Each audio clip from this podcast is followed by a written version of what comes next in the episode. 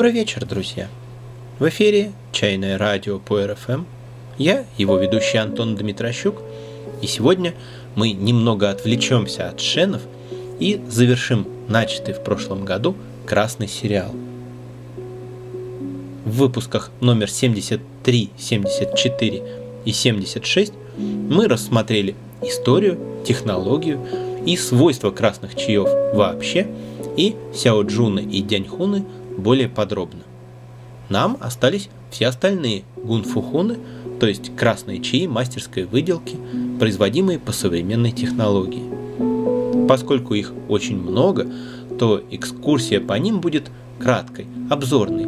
Задача ее будет не дать вам исчерпывающую информацию, а познакомить с самыми важными группами и самыми известными их представителями и сориентировать, что откуда. Итак, изо всех китайских красных чаев самыми знакомыми советским и постсоветским любителям чая являются деньхуны, производство которых началось в 20 веке. Но столетием раньше все красные события разворачивались далеко от Юннани. Фудзянь, подарившая миру ферментированные чаи, первой начала и совершенствовать технологию, и экспериментировать с сырьем. И в 19 веке старым Сяо Джуном пришлось потесниться. Начался расцвет Минь-хунов. Минь – это историческое название, относящееся к горным районам, входящим в состав нынешней Фудзяни. После падения империи Тан в X веке нашей эры возникло 10 царств, одним из которых и было царство Минь. Это не было эпохой величия и расцвета, зато это было время независимости. И до сих пор Минь иногда играет роль иносказательного, поэтического, с оттенком древней славы названия Фудзяни. Точно так же, как Наньчжао и Дянь Юннань. Таким образом, Миньхуны – это собирательное название гунфухунов из Северной Фудзяни. Чай здесь выращивают как минимум с эпохи Тан, а в эпоху Сун, 900 лет назад, здесь располагался императорский северный сад Бэй Юань. С тех самых пор и до наших дней эти места являются не просто важнейшим центром чайной культуры, но и передовым краем чайных технологий, чайной силиконовой долиной всего мира. В этом районе исторически, еще в середине 19 века, сложились три относительно независимых центра производства красных чаев, расположенные по дуге с запада на восток. Уезд Дженхэ деревня Таньян и поселок Байлинь. Соответственно, и чаи из этих мест называются чаще всего просто Дженхэ Гунфу, Таньян Гунфу и Байлинь Гунфу. Надо сказать, что ни Байлинь, ни Таньян не являются крупными населенными пунктами или местами с какими-то уникальными условиями. Однако им в свое время повезло. В них было организовано производство чая – сырье для которого свозилось из соседних фудзянских и даже джидзянских поселков. Кстати, уже тогда требования были высокими, и для красного чая отбиралось только самое нежное сырье. И названия этих поселков стали знаменитыми, а их размеры в период расцвета выросли во много раз. Особенно это касается Таньян. На мосту Джен-У, где происходила скупка привезенного чаеводами сырья, установлена памятная стелла, в надписи на которой говорится, что производство чая в Таньян век назад достигало тысячи тонн в год. Это огромное количество по тем временам. В это были вовлечены все окрестные земли. Периметр этой территории составлял несколько сот километров – в когда-то крошечной деревушке открылось несколько десятков заводов с в общей сложности несколькими тысячами работников. Таньян Гунфу экспортировался в более чем 20 стран мира, в том числе Голландию и Великобританию. К сожалению, в годы гражданской войны производство чая здесь сильно пострадало, но теперь быстро восстанавливается. Таньян, Байлинь и Дженхэ Гунфу – это сорта готового чая, но не сорта чайных кустов. В качестве источников сырья для миньхунов могут выступать разные ботанические сорта чая. В горах Тайму или Тайлао, горах Великой Матери в округе Фудин, которому принадлежит поселок Байлинь, преобладает фудинский большой белый, поскольку Фудин является родиной этого сорта и родиной белых чаев.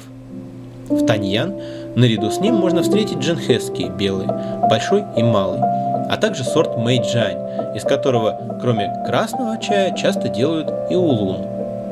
В Джинхэ встречаются и сяоджуны. Тем не менее, нюансы технологии, различные в каждой из этих локаций, делают чай из них запоминающимся и узнаваемым. Общими для всех них являются выступающие на первый план яркие тона ржаных корочек. Но вот более глубокие, центральные ноты у них, как правило, различны. Байлинь самый строгий и сухой. В нем доминируют горьковатые и вяжущие оттенки коры дуба и коры граната. А если шоколад, то горький. Таньян заметно слаще и фруктовее. В Дженхэ больше дерева, пряностей и специй, напоминающих о маринованных овощах. В Джанхэ, кстати, делают все больше дзиньцзюньмэй, но местные золотые брови заметно отличаются от оригинального уишаньского сорта. Сырье для них берется более зрелое, со сформировавшимися черенками и ворсом, и верхний слой почки не отшелушивается. Поэтому джанхэские дзиньцзюньмэй крупнее и в самом деле золотые. Их вкус попроще.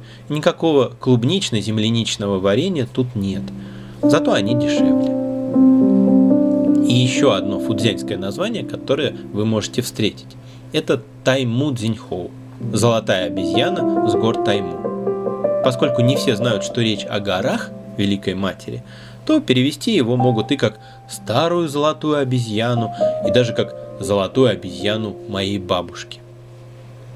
В целом, Миньхуны однозначно одна из высочайших вершин в мире красных чаев. Даже сейчас, когда появляются новые, все более изысканные сорта, они не только не утратили свое значение, но становятся все популярнее, оставаясь при этом безупречной классикой. И если вы любите красные чаи, то миньхуны – это то, что непременно стоит попробовать. Однако единственный из всех красных чаев, удостоенный места в реестре чаев, подносимых императору, не из их числа. Хотя появился он благодаря Миньхуну. Единственный императорский красный чай и, пожалуй, самый титулованный красный чай – это Цимэнь Хунча. Красный чай из уезда Цимэнь в провинции Аньхой или просто Ци Хун. Точно известен год начала его производства – 1875. В этом году сразу два уроженца Аньхоя, Юй Ганчень и Ху Юань Лун, независимо друг от друга, начали делать красный чай.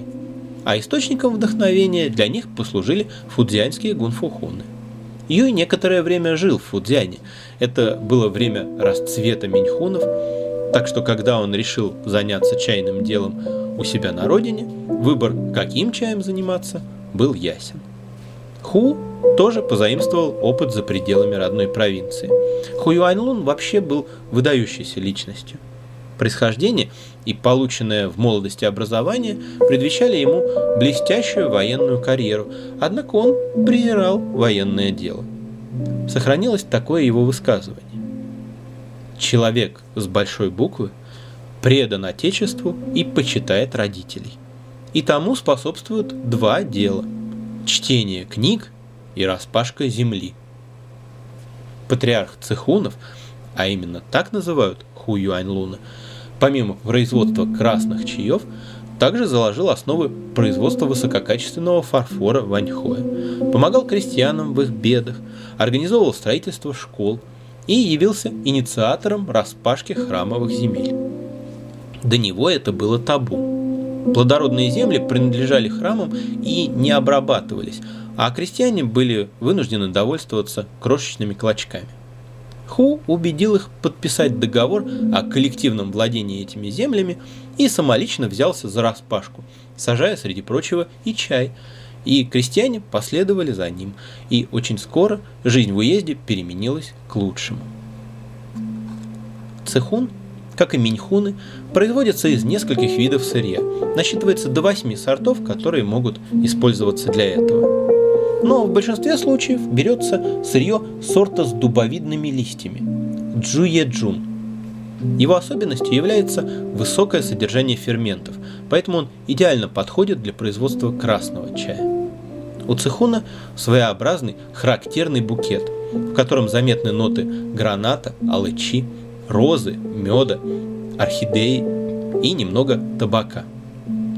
Правда, в полной мере все это раскрывается в достаточно дорогих образцах, которые в России, увы, почему-то редкость. Цехун наряду с индийским дарджилингом и цейлонской увой причисляют к трем самым ароматным красным чаям мира. Правда, написано это в обзоре сельского хозяйства провинции Аньхой, так что я не знаю, в курсе ли жители Дарджилинга и Цейлона. Но у Цехуна есть масса и совершенно официальных титулов. Принц чая, герой среди чаев, из моря ароматных чаев самый лучший и так далее, которыми он награждался на разных крупных выставках, а также немалое число государственных наград Китайской Народной Республики. Неоднократно он становился государственным подарком. В частности, он стал прощальным, как оказалось, подарком Китая Советскому Союзу в 1990 году во время визита председателя Цзян Цзэминя в нашу страну. Дарили его и Маргарет Тэтчер, что, кстати, логично, поскольку к мировой славе Цехуна приложили руку британцы. Он с самого начала пришелся им по вкусу и уже в конце 19 века стал считаться лучшим выбором для классического английского чаепития, только под названием кимун, так преобразилось название уезда Цимэнь при транскрипции. Под этим названием дешевые цехуны можно встретить и сейчас на полках гипермаркетов. Если в линейке какой-нибудь компании есть два китайских красных, то вторым после Деньхуна обязательно будет Кимун. Вполне вероятно, что важное значение для популярности цехуна на Британских островах стало его взаимодействие с молоком – в отличие от многих других красных чаев, ни вкус, ни аромат цехуна не становятся слабее при добавлении молока, что можно рассматривать как своего рода тест. Другой особенностью цехуна является устойчивость к длительному завариванию. При стандартном соотношении чая и воды 1 к 20 по весу и экспозициях до полуминуты высококлассный цехун выдерживает до 7-8 заварок – Высоко оценили цехун и в России. Он так и не стал тут народным чаем, но говорят, что именно его букет был взят за образец при создании краснодарского чая. Мне не кажется, что воспроизвели его удачно. Краснодарский чай на цехун совершенно не похож и имеет собственный самобытный вкусовой профиль. Но то, что цехун рассматривалось как эталон вкуса красного чая, показательно само по себе.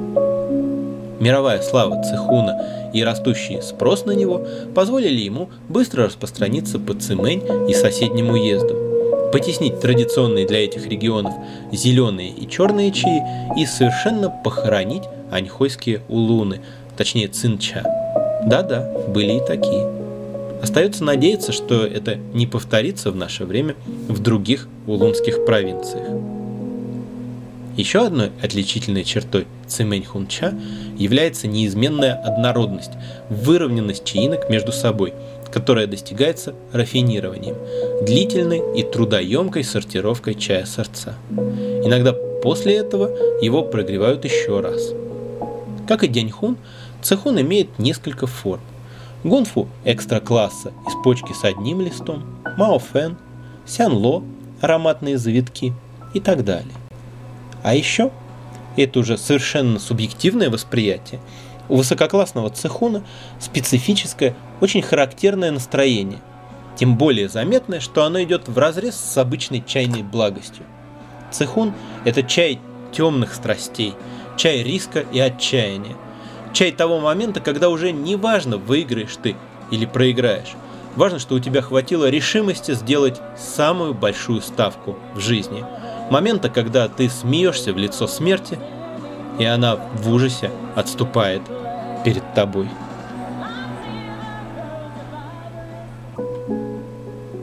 Еще один традиционный центр производства красных чаев – это Исин.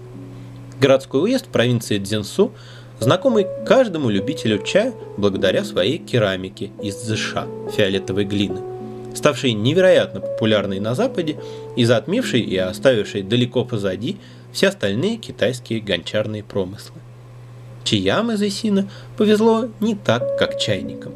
Громких титулов они не снискали. Тем не менее, даже 10 лет назад, когда красные чаи не входили в элиту, Исин Хунча часто можно было встретить в картах российских чайных клубов. Они никогда не были дорогими, никогда не были яркими. Их вкус сравнивали то с финиками, то с сушеными грушами. Как бы то ни было, в них всегда было что-то пыльное, сушеное и тусклое. Собственных названий у них не было, просто исинские красные чаи.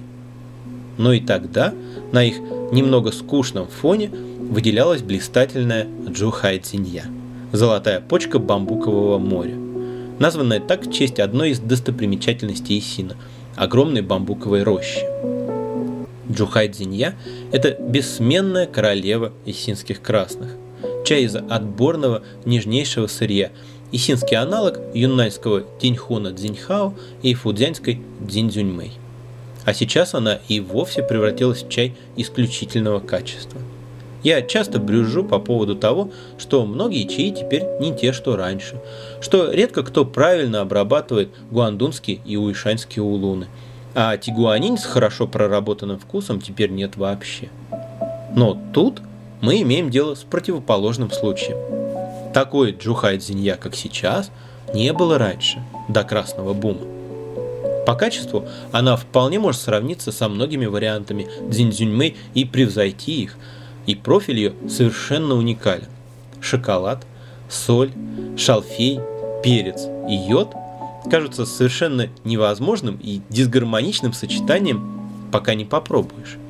В общем, это как ожившее благовоние мастеров Ордена Семилистника из хроник Еха Макса Фрая.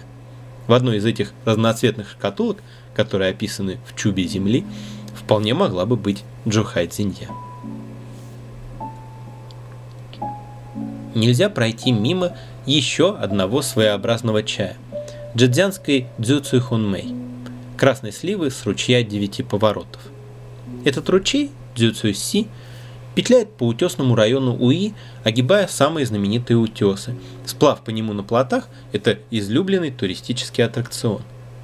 Не правда ли странно, что в его честь назван чай, который делают в соседней провинции? А дело в том, что в XIX веке в окрестностях Ханчжоу осела большая группа переселенцев из густонаселенной Фудзяни. Вот они и назвали свой чай в память о родине. Иногда говорят, что и семена, или, может быть, черенки этого чая они привезли с собой. Иногда, что красную сливу делают из сырья с тех же кустов, что и лундзин, и даже называют ее красным лундзином. Кто тут прав, я, к сожалению, не знаю. Цзю Цюй Хунмэй пережила расцвет своей славы в первой половине 20 века и даже входила в то время в число 10 знаменитых чаев Китая. А техника ее производства вошла несколько лет назад в список охраняемого нематериального наследия провинции Джэцзян. По вкусу она немного напоминает хороший бездымный сяоджун, но изобилует ягодными нотами – вишня, слива, смородина, облепиховое варенье. А вот в ее характере совершенно нет тоски по давно оставленным родным краям. Она вся дерзость, взбалмошность, вызов. Я долго не мог ее понять и полюбить, потому что все время требовал от нее говорить толком, серьезно и по существу.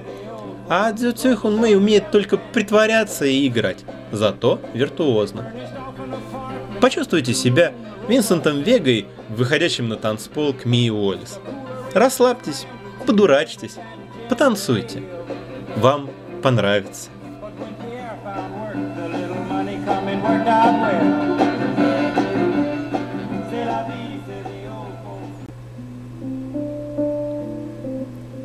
Наряду с традиционными, знаменитыми на протяжении полутора веков регионами производства красного чая – Сейчас в Китае все больше появляется новых мест, из которых тоже порой оказывается интересен.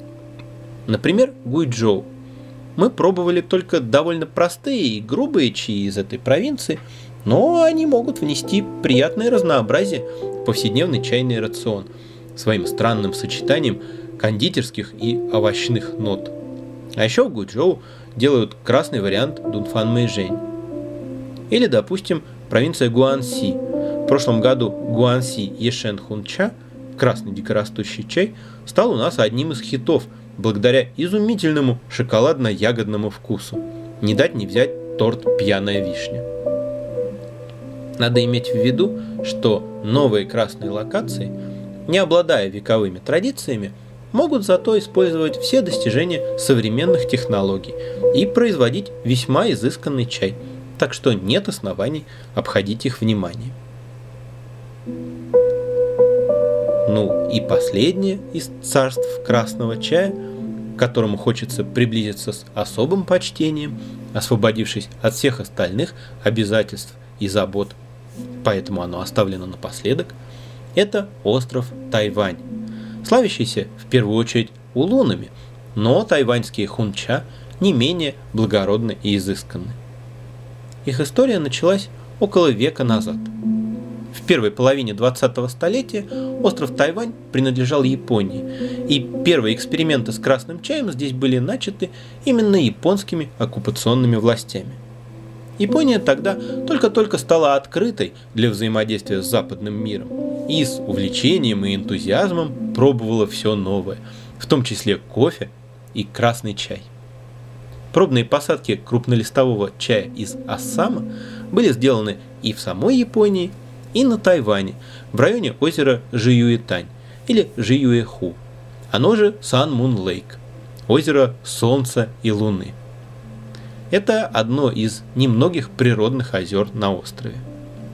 Очень живописное, разделенное небольшим островком на две части, одна из которых напоминает очертаниями Солнце, а другая – Месяц.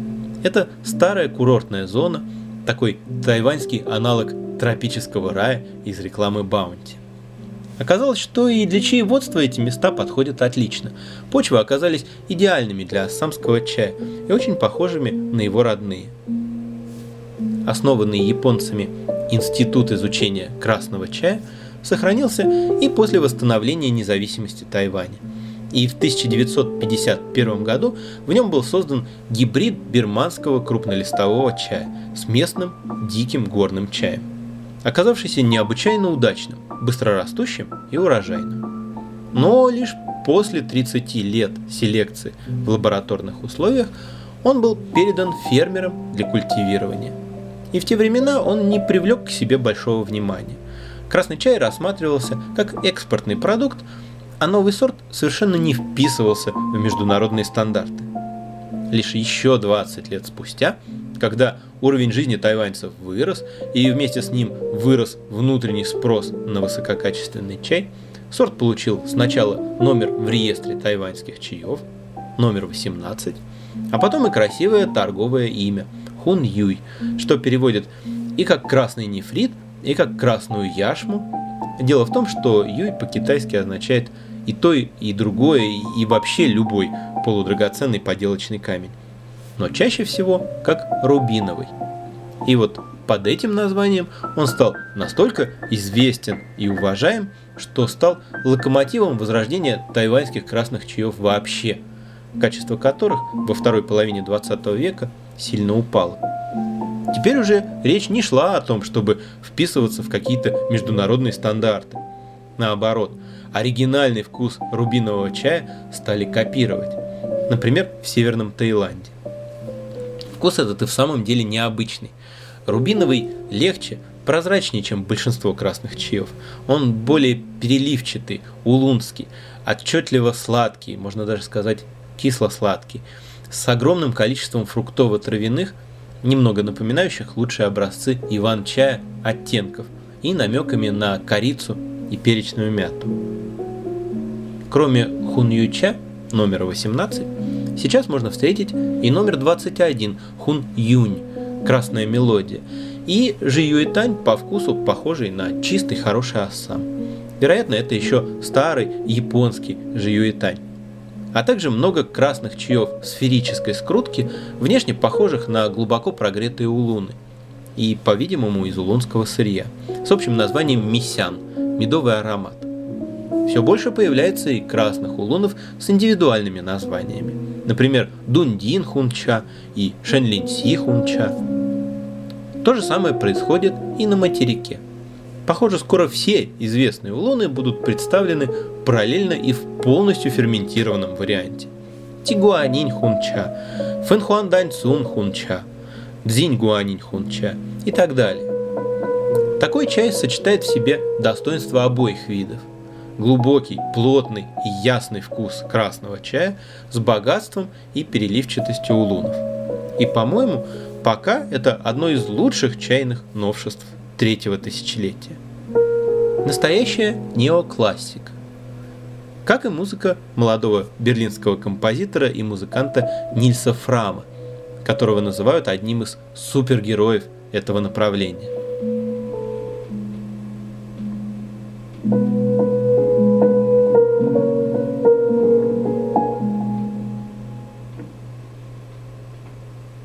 Послушайте, что пишут о нем музыкальные критики. Ранние альбомы Фрама слушать невозможно. Бог с ним, что Фрам обучался пианино под руководством одного из последних учеников Чайковского. Манера его игры по-настоящему раздражала. Он крайне хорошо умел нажимать одну клавишу в 2-3 секунды и наслаждаться гаснущим звуком. Однако слушать подобное не одному в тихой ночи а даже не дай бог на улице, было сущей мукой. Казалось, что пока дождешься очередного нажатия на клавиши, можно успеть родить ребенка или написать операционную систему. Но нажимал на клавиши он хорошо, душевно. За это Нильса и любили. На вкладыше к альбому «Фелд» «Войлок» Нильс объясняет такое название тем, что когда он играл по ночам, то подкладывал войлок в пианино, дабы смягчить звуки и не раздражать соседей. И так получилось, что Фрам со временем сильно-сильно полюбил такие приглушенные теплые звуки, в честь чего решил записать альбом. Заглавную композицию этого альбома вы услышите в конце нашего эфира. Но перед этим сказка на ночь, выбор которой станет вам ясен завтра, когда вы прочтете объявление о программе пятничного чаепития в нашей чайной «Сова и панда». До новых встреч, друзья!